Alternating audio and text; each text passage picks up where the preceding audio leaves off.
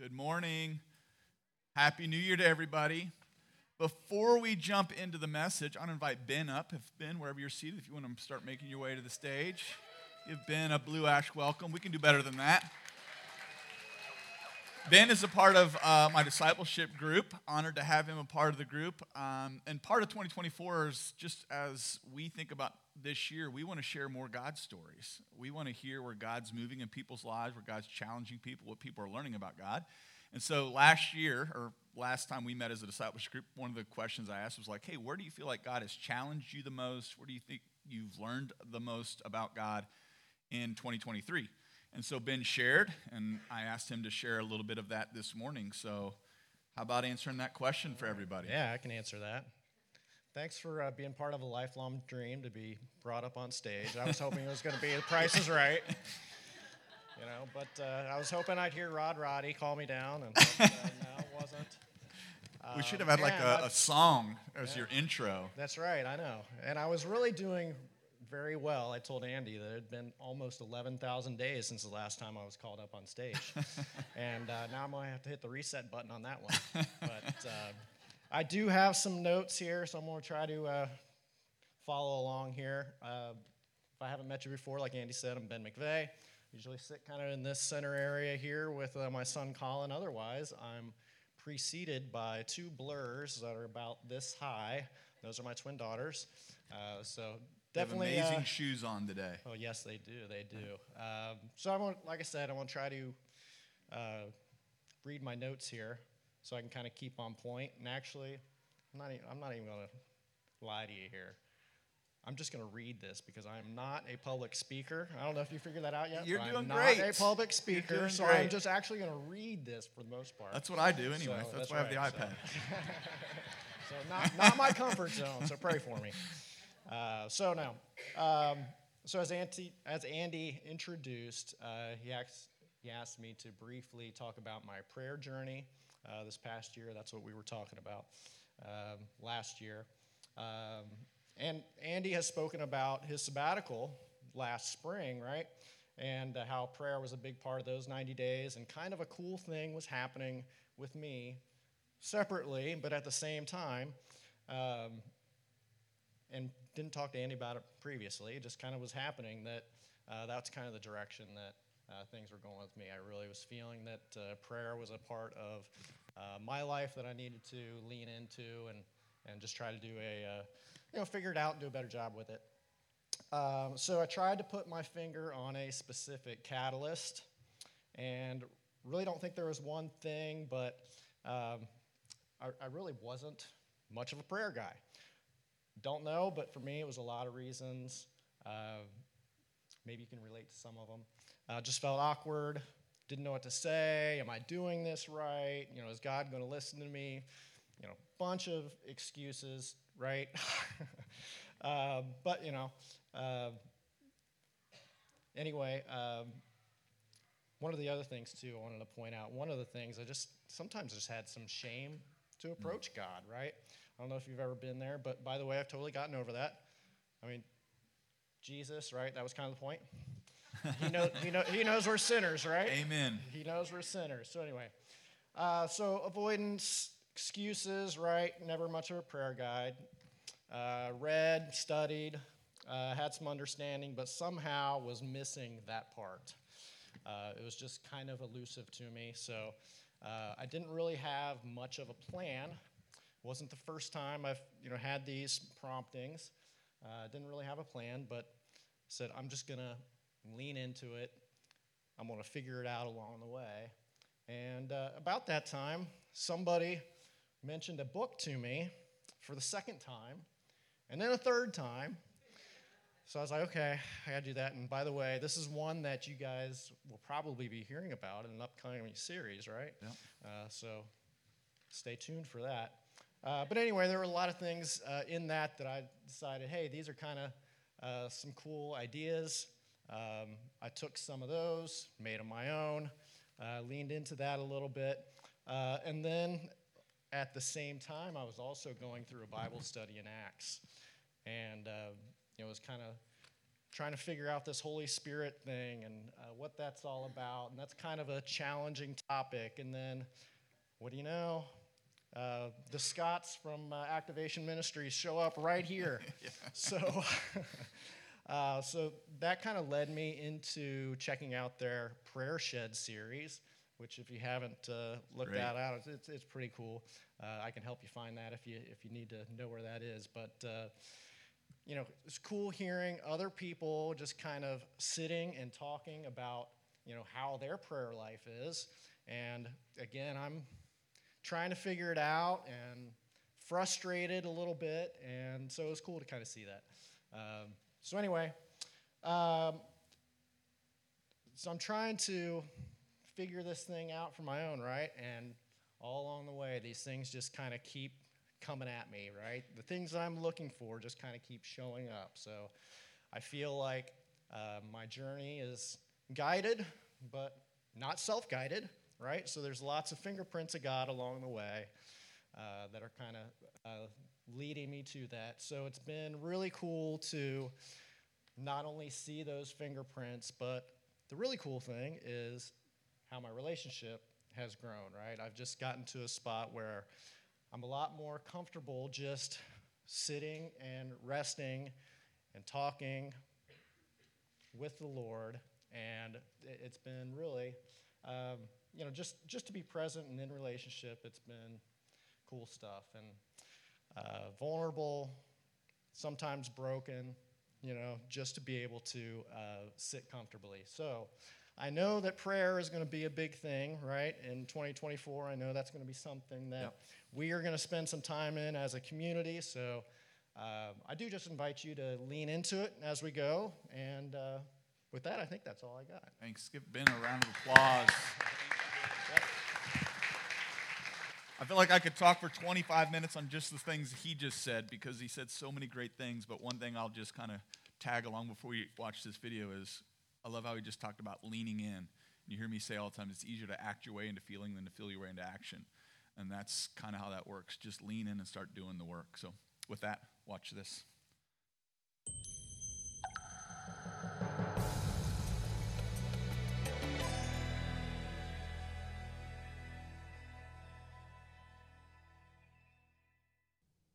Growing up in Missouri, they would kind of take us out into the woods. They would give you a map and they would give you a compass, and you had to find your way home. And without the compass, you can't even read the map. That's what I'm here to tell you. The compass is the key.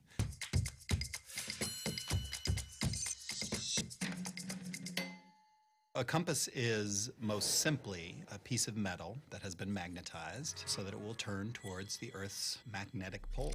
The one that we all think of is the pocket compass. It looks like a watch, right? You can hold it in your hand and you watch the little needle bounce around uh, until you find north. Magnetism is still a pretty mysterious force to physicists, but what we do know for sure is that a compass works because the Earth is this giant magnet. And when you use a compass, you are in touch with the very center of our planet, where this kind of roiling ball of molten iron is spinning around and creating a magnetic field. Just like a magnet you can play with on your tabletop, it has a North Pole and a South Pole, and we use compasses to find our way north because of that fact.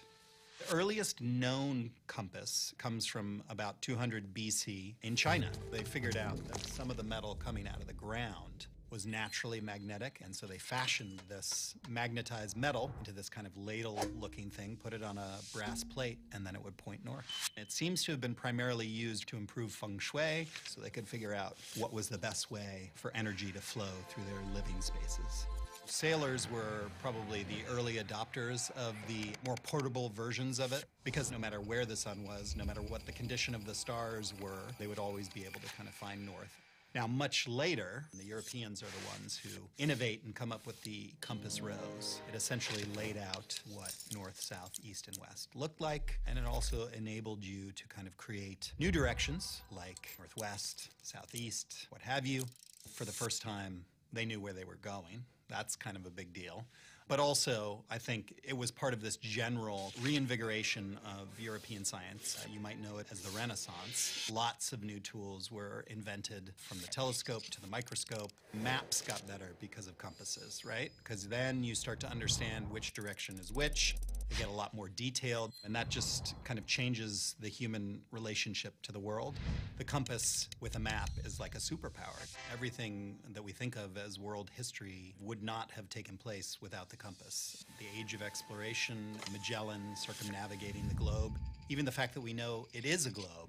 The compass ends up getting embedded in all these other tools because it is such a functional object. So you might have it embedded in your multi tool, you might have it embedded in your phone. The compass is everywhere because it's literally how we find our way across the face of the earth. So you can go off and explore and find out what is over that next hill or that next horizon, but you can also reliably find your way home. You didn't grab a compass on your way in, you can grab one in that orange bucket in the back on your way out. Um, two lines I want to point out. The first was this He said, Without the compass, you can't even read the map. That was really, really good. The other one was this You can go off and explore, but with a compass, you can always reliably find your way home. Those are so good. And I got to be honest, I have no idea how to use a compass. I know there's an actual north and then there's a magnetic north. That's about my expertise when it comes to to a, a, compass that's summed up right there. But the compass for us is really going to be used as a reminder more than it will be a tool. Uh, it's not going to help us from getting lost. But what's important is to know what our true north is.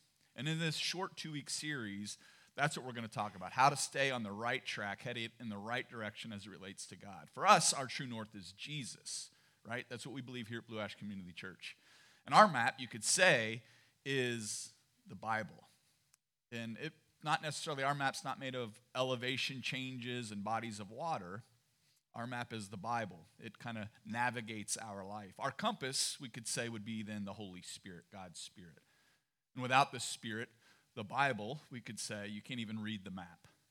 And what's so interesting about our journey in life, if we were to put it on this, this screen, it wouldn't be a straight line. Would start to finish wouldn't be straight. It'd be all kinds of curves in different directions. And if we put everybody's journey on the screen, it would seem as though we'd have no idea what we're doing, no idea where we're even trying to go, right? Because, because our faith journey would look so different. Every one of our journeys have been different because of our faith. Our pursuit of Jesus isn't so much about where we are in the moment, like right now, but it's always about where we're headed.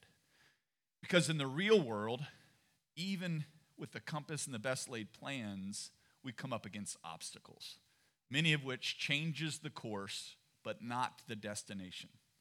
And if you have a compass, you may know the direction you need to head, but then when you come up uh, against a mountain or a canyon or body of water, it causes you to change your course, but not the destination you're headed to.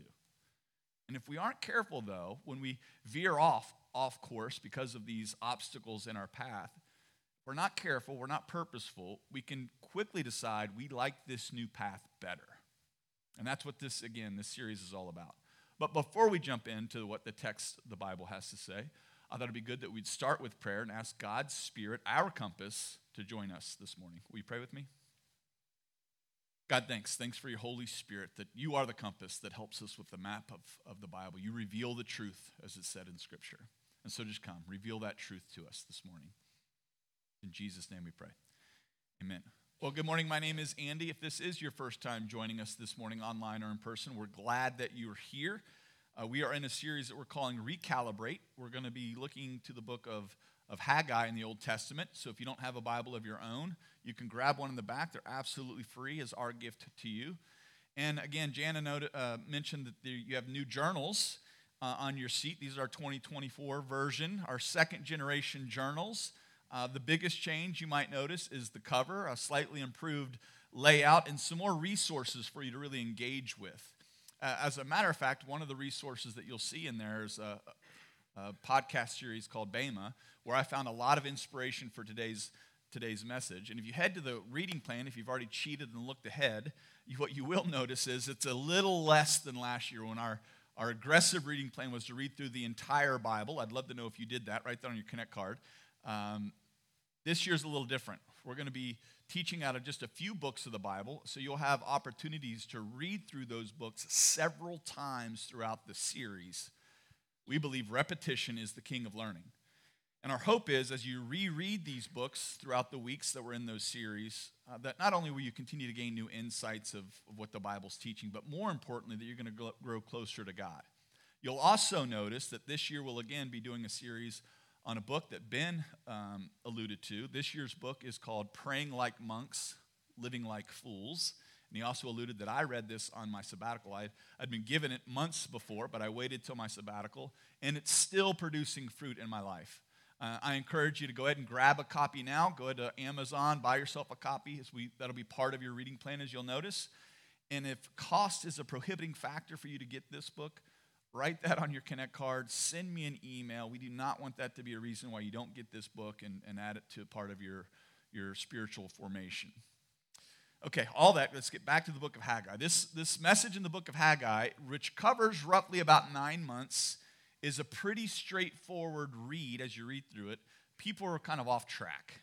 Uh, people have become self centered. They're, they're too busy and worried about their own wants, their own desires, where they're headed in life.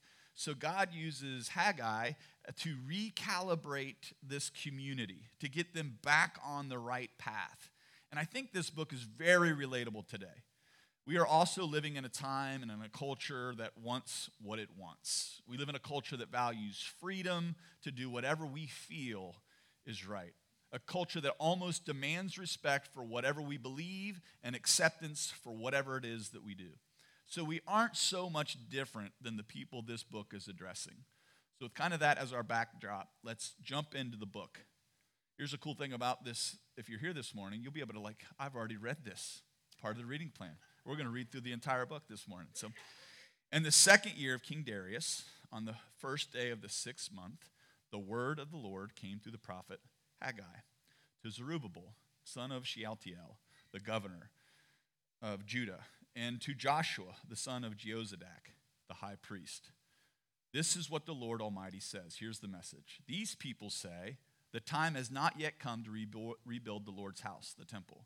Then the word of the Lord came through the prophet Haggai. Is it time for you yourselves to be living in your paneled houses while this house, the temple, remains a ruin?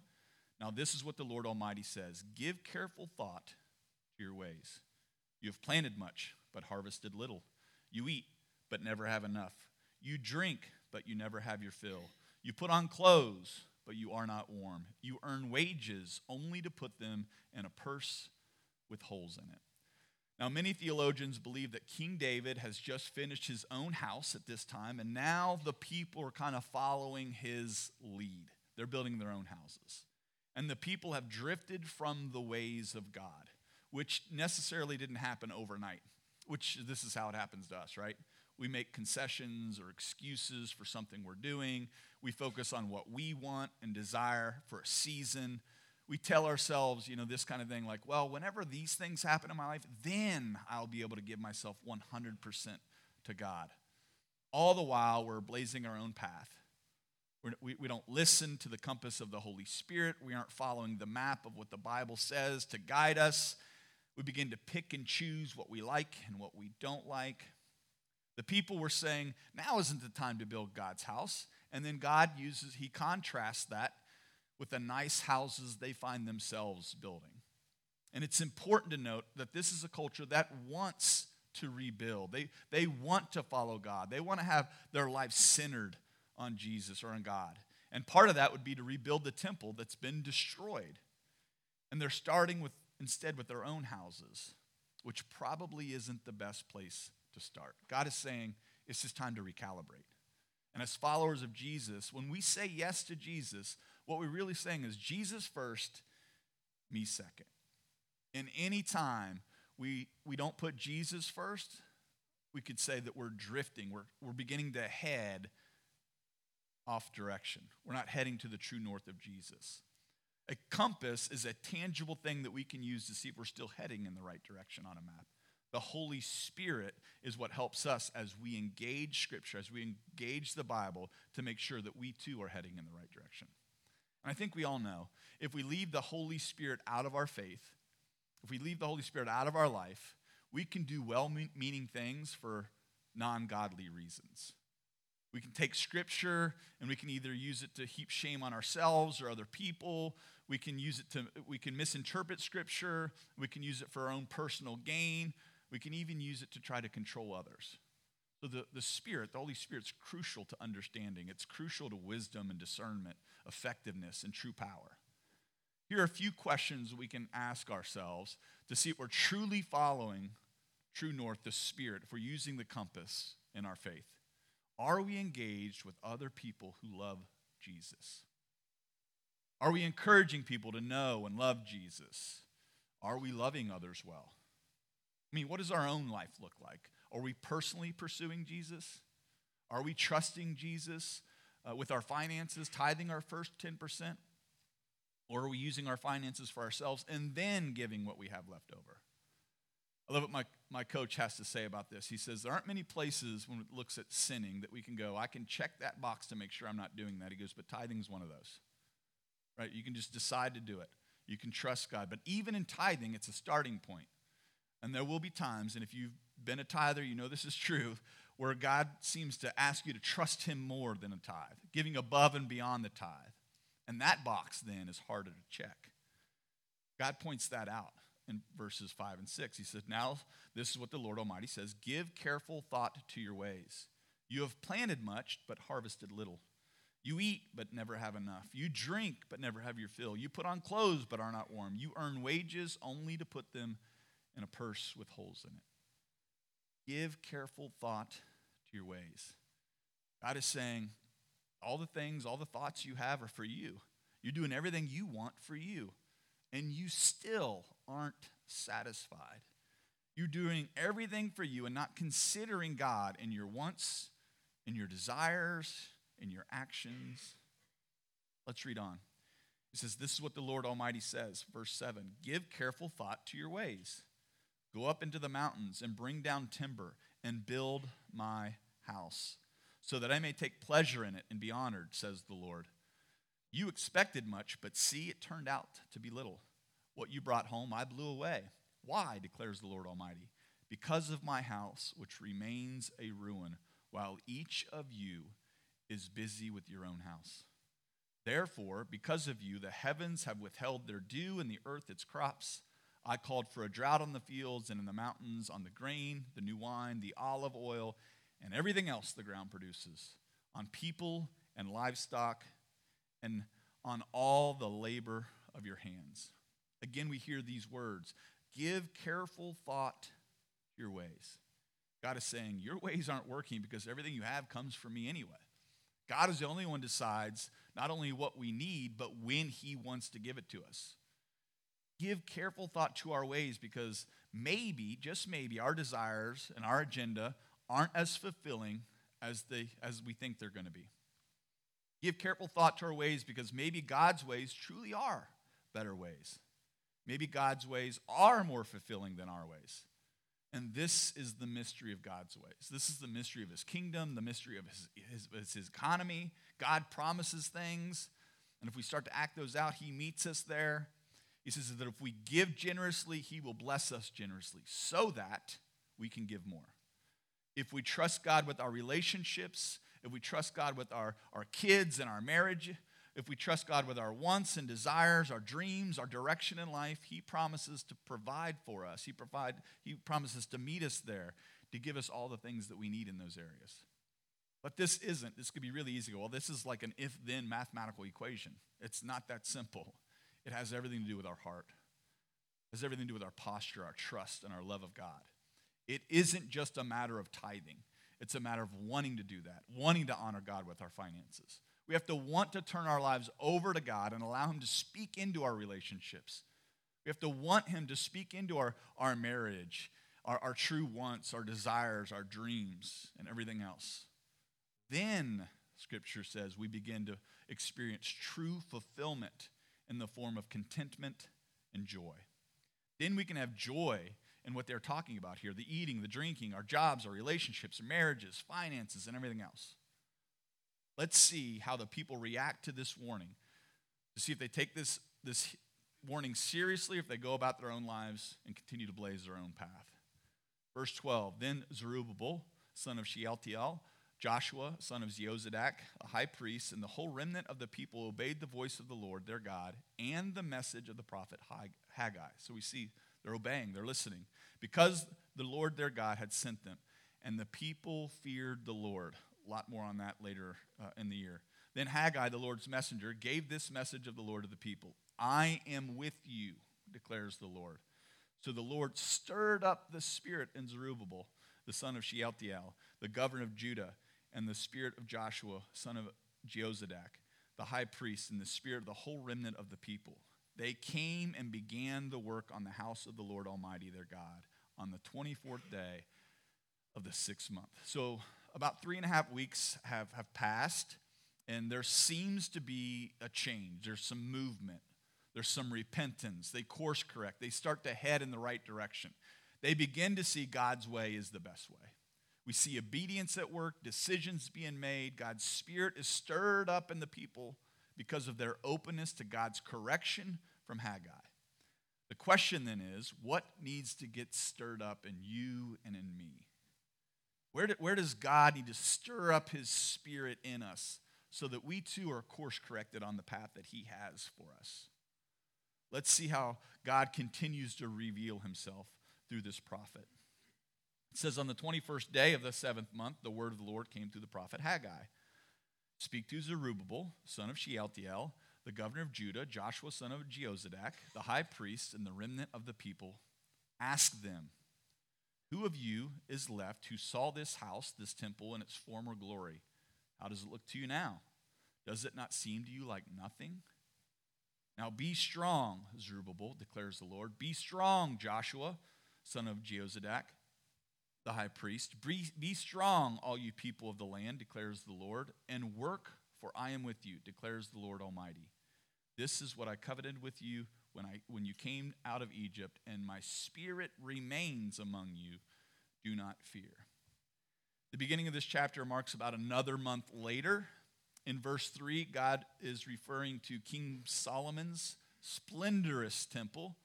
Now, we don't really know the splendor of his temple not in the sense that we've seen it with our own eyes. Certainly, we read about it. We know that Queen Sheba was very impressed when Solomon gave her a tour. This temple, however, they're rebuilding, pales in comparison to the temple and the splendor of King Solomon's temple. In verse 4, we read echoes of Joshua to be strong, be strong, be. In other words, stay the course, keep going. This isn't always going to be easy. It isn't always going to make sense. It isn't always going to look the way we want it to. It isn't always going to turn out the way we want it. But keep going, stay strong, and trust. Then God tells them how he will move. He says, This is what the Lord Almighty says In a little while, I will once more shake the heavens and the earth, the sea and the dry land. I will shake all nations, and what is desired by all nations will come, and I will fill this house, the one they're rebuilding, with glory, says the Lord Almighty. The silver is mine, the gold is mine, declares the Lord Almighty. The glory of this present house will be greater than the glory of the former house, says the Lord Almighty. And in this place I will grant peace, declares the Lord. Now, when we read, shake the heavens and the earth in verse 6, it's a metaphor that God is doing something. He's on the move. God promises to fill this new house, this, this new rebuilded temple, his glory as well, just like he did in the other temple. God is showing them and us this isn't about the splendor of the building. It isn't about the quality of the material.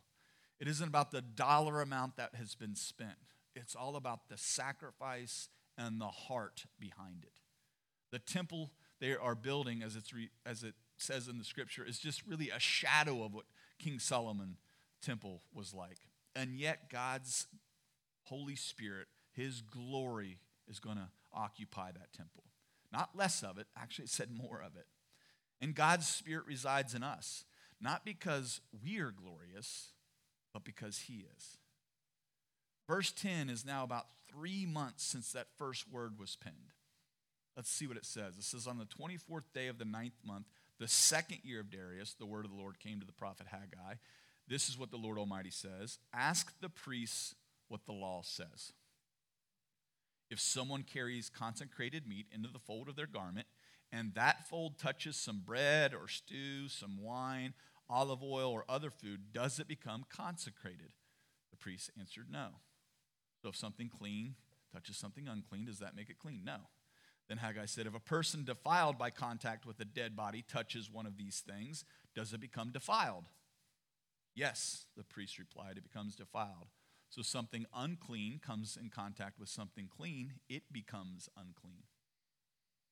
Then Haggai said, So it is with the people and the nation in my sight, declares the Lord. Whatever they do and whatever they offer, there is defiled. Here's this phrase again. Now give careful thought to, to this from this day on. Consider how things were before one stone was laid on another in the Lord's temple. When anyone came to heap on t- of 20 measures, there were only 10. When anyone went out to wine vat to draw 50 measures, there were only 20. I struck all the work of your hands with blight, mildew, and hail Yet you did not return to me, declared the Lord. From this day on, from the 24th day of the ninth month, give careful thought to the day when the foundation of the Lord's temple was laid. Give careful thought. Is there yet any seed left in the barn? Until now, the vine and the fig tree, the pomegranate, uh, and the olive tree have borne, have not borne fruit. From this day on, God says, I will bless you. Again, we see a shift in language. We moved on from the idea of, of where they were headed uh, in, in the wrong direction. I mean, they've heard the, the warning, they've course corrected, right? They got started doing what was right. We hear about, hey, stay strong because it gets hard, but they kept going, they, they stay the course. Then, just a few months later, it seems as though we're kind of drifting again. And this things that were hard have become easier. And we get this, right? Like, this is the time you're like, I'm going to go back to working out. And, you know, you, as your muscles get stronger, you can move from the 10 weights to the 15 weights. What was once hard is now easy, right? Our sacrifices even become normal. We begin to readjust our lifestyles again, and we start to serve self all over again. And this happens over and over in our journey with Jesus. The, the point that God is trying to make here, he's trying to make that point like give careful thought. He says when something pure comes in contact with something impure, it doesn't make the impure thing clean or pure. But when something pure comes in contact with something impure, the pure thing becomes impure. The only exception is Jesus. He cleanses everything he touches. Purity, right living, is hard to do and even harder to pass on. To live a life for Jesus, as we're called to live in the Bible, with the direction and the uh, help of the Holy Spirit is difficult. You want to know what it takes? Careful thought to our ways. Careful thought to our ways. We see that again in verses 15 and 18. It's, it's so much easier to drift off course and to continue on that new path than to go back and check our compass, the Holy Spirit, to go and read our map, which is the Bible, to remain on course. Giving careful thought is the decision we make, regardless of the circumstances we are in. Because the fruit in our lives has less to do with the work we're doing than what the work God does in us. I mean, we still need to put in the work, we still got to do the thing. I mean, we can work the soil, we can plant the seed, we can water the seed, but God's the only one who grows the seed. It's God who decides whether or not to send the rain or if he's going to send the flood or the drought. Certainly do what we can, but our faith, our trust is in God. Our, our trust is in Him to produce the fruit in our lives, in our lives, and through our lives. Let's see how Haggai wraps this whole message up. The word of the Lord came to Haggai a second time on the 24th day of the month. Tell Zerubbabel, governor of Judea, Judea, or Judah, that I am going to shake the heavens and the earth. There's that phrase again. I will overturn turn royal thrones and shatter the power of the foreign kingdoms. I will overthrow chariots and their drivers, horses and their riders will fall, each by sword, by the sword of his brother. On that day, declares the Lord Almighty, I will take you, my servant, Zerubbabel, son of Shealtiel, declares the Lord, and I will make you like a signet ring, for I have chosen you, declares the Lord Almighty. Again, we see that language that God is going to shake the heavens and the earth. In other words, God is going to move. All the work is not going to return void. All the work of the obedience they have shown, the change in the direction in their lives, the recalibration of their faith will produce fruit. And Haggai really gives us questions and decisions that we need to make as well. Will we choose our priorities or are we going to choose God's priorities? Will we put ourselves first or are we going to put God first? Will our lives be about us or will our lives be about God? Will we trust God uh, in God's ways for our lives or will we cho- choose to trust our ways for our lives? Are we going to buy into this world or step out in faith and trust God's promises for our lives? Because the world, our culture, offers us everything for our comfort, everything for our pleasure. The world tells us, me first, right? We deserve it. We've worked hard, we earned it, we should have it. This world tells us anything goes. We get to decide. God says, I'm, going to offer you uh, eternal life starting right now. God promises to love us well. God promises mercy and grace and forgiveness and peace we can't explain and unspeakable joy. God says, My ways lead to a full, abundant life. The world, what the world offers will never be fulfilling. We've read that ourselves this morning in Haggai. God dwells in the humble temple, not the temple with the most, most splendor. Our lives are God's temple. No matter the condition of your temple, God wants to reside in it, He wants to dwell in it. The main question to ask ourselves is where do we need to repent and course correct? Where do we need to repent and course correct? Is it in our daily choice to pursue Jesus? Great. Then join us in the reading plan. Engage in the resources in that journal that's provided. Is it in your relationships in general? Sign up for a small group. We're going to offer them in a few weeks. Write small groups on your Connect card, and I'll personally reach out to you and follow up with you about them. Is it in your finances? We offer a tithe challenge. You sign up for a tithe challenge, you tithe the first 10% of your finances for 90 days. At the end of it, you wish you didn't do it, we'll give you every single cent back, no questions asked. We take God as word when He says, Test me in this. If you want to sign up for the Tithe Challenge, simply write Tithe Challenge on there. Sign up for Financial Peace University that's going to be offered next month. Maybe, maybe part of your course correction is giving back with your time.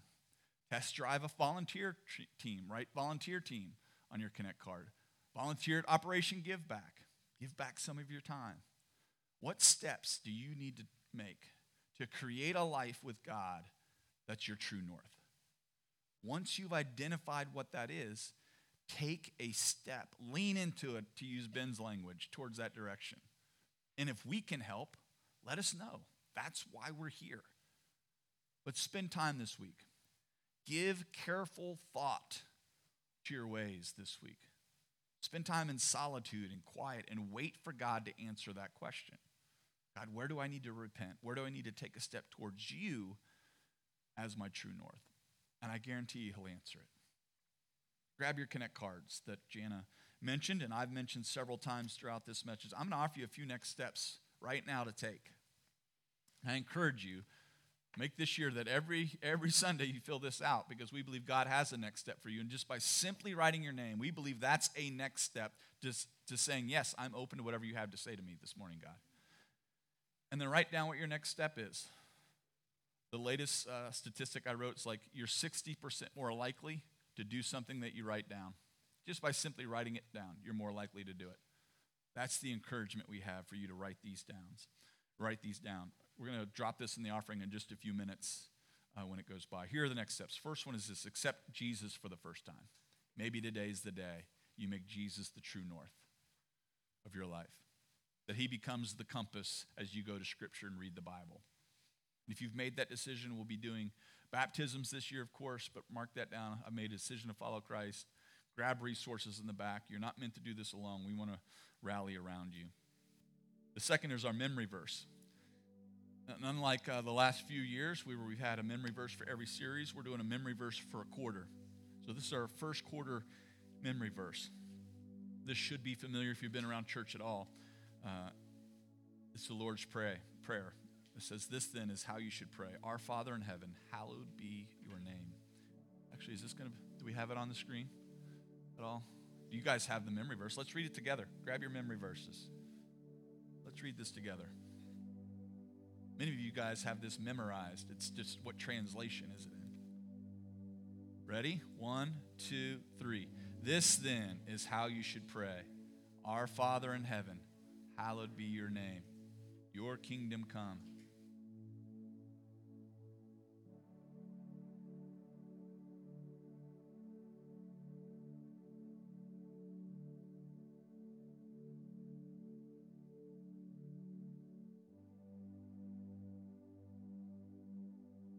Amen.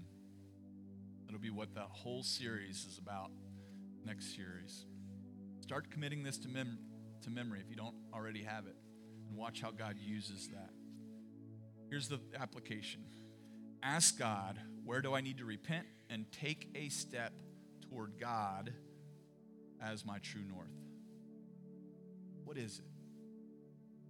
And if you don't know, again, spend some time this week wrestling with God. Capture that idea in your journals. Pray about that.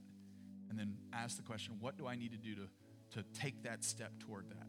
And then, however we can help, please reach out and let us know how we can help in that endeavor. And the last is receive prayer. Ben mentioned prayer is going to be a continued focus uh, for our theme in 2024 silent solitude, prayer lives. You're going to hear just a lot about that. We're going to try to equip you in different ways to do it. But this morning, you can get prayer by writing your prayer requests on your Connect card, emailing us at prayer at blueashcc.com, or coming up in person receiving prayer, either in the back corner or in the front right. And there's no better way to start the year than receiving prayer. Just step out in faith, take that next step, and ask for prayer for whatever's going on in your life. We'd be honored to pray for you. We're going to go ahead and receive our offering. Thanks for your continued generosity into this place, into the vision. If you don't mind also dropping your Connect cards in that bucket, we would appreciate it. And your communion elements, I'll quickly talk about those. You want to grab those, but this is just a reminder that Jesus' body was broken and his blood was shed for us. And uh, every time we take communion as a community, we're all saying, We're in this with you, Jesus, that we want you to be our true north, and that Jesus resides, he lives in each and every one of us. Let me pray. God, thanks, thanks for the message of Haggai and the, challenging words of, of, repentance, which can sometimes seem daunting. And uh, God, we're going to talk a lot about that in a few weeks, but what that truly means is just saying, God, I was wrong and you were right.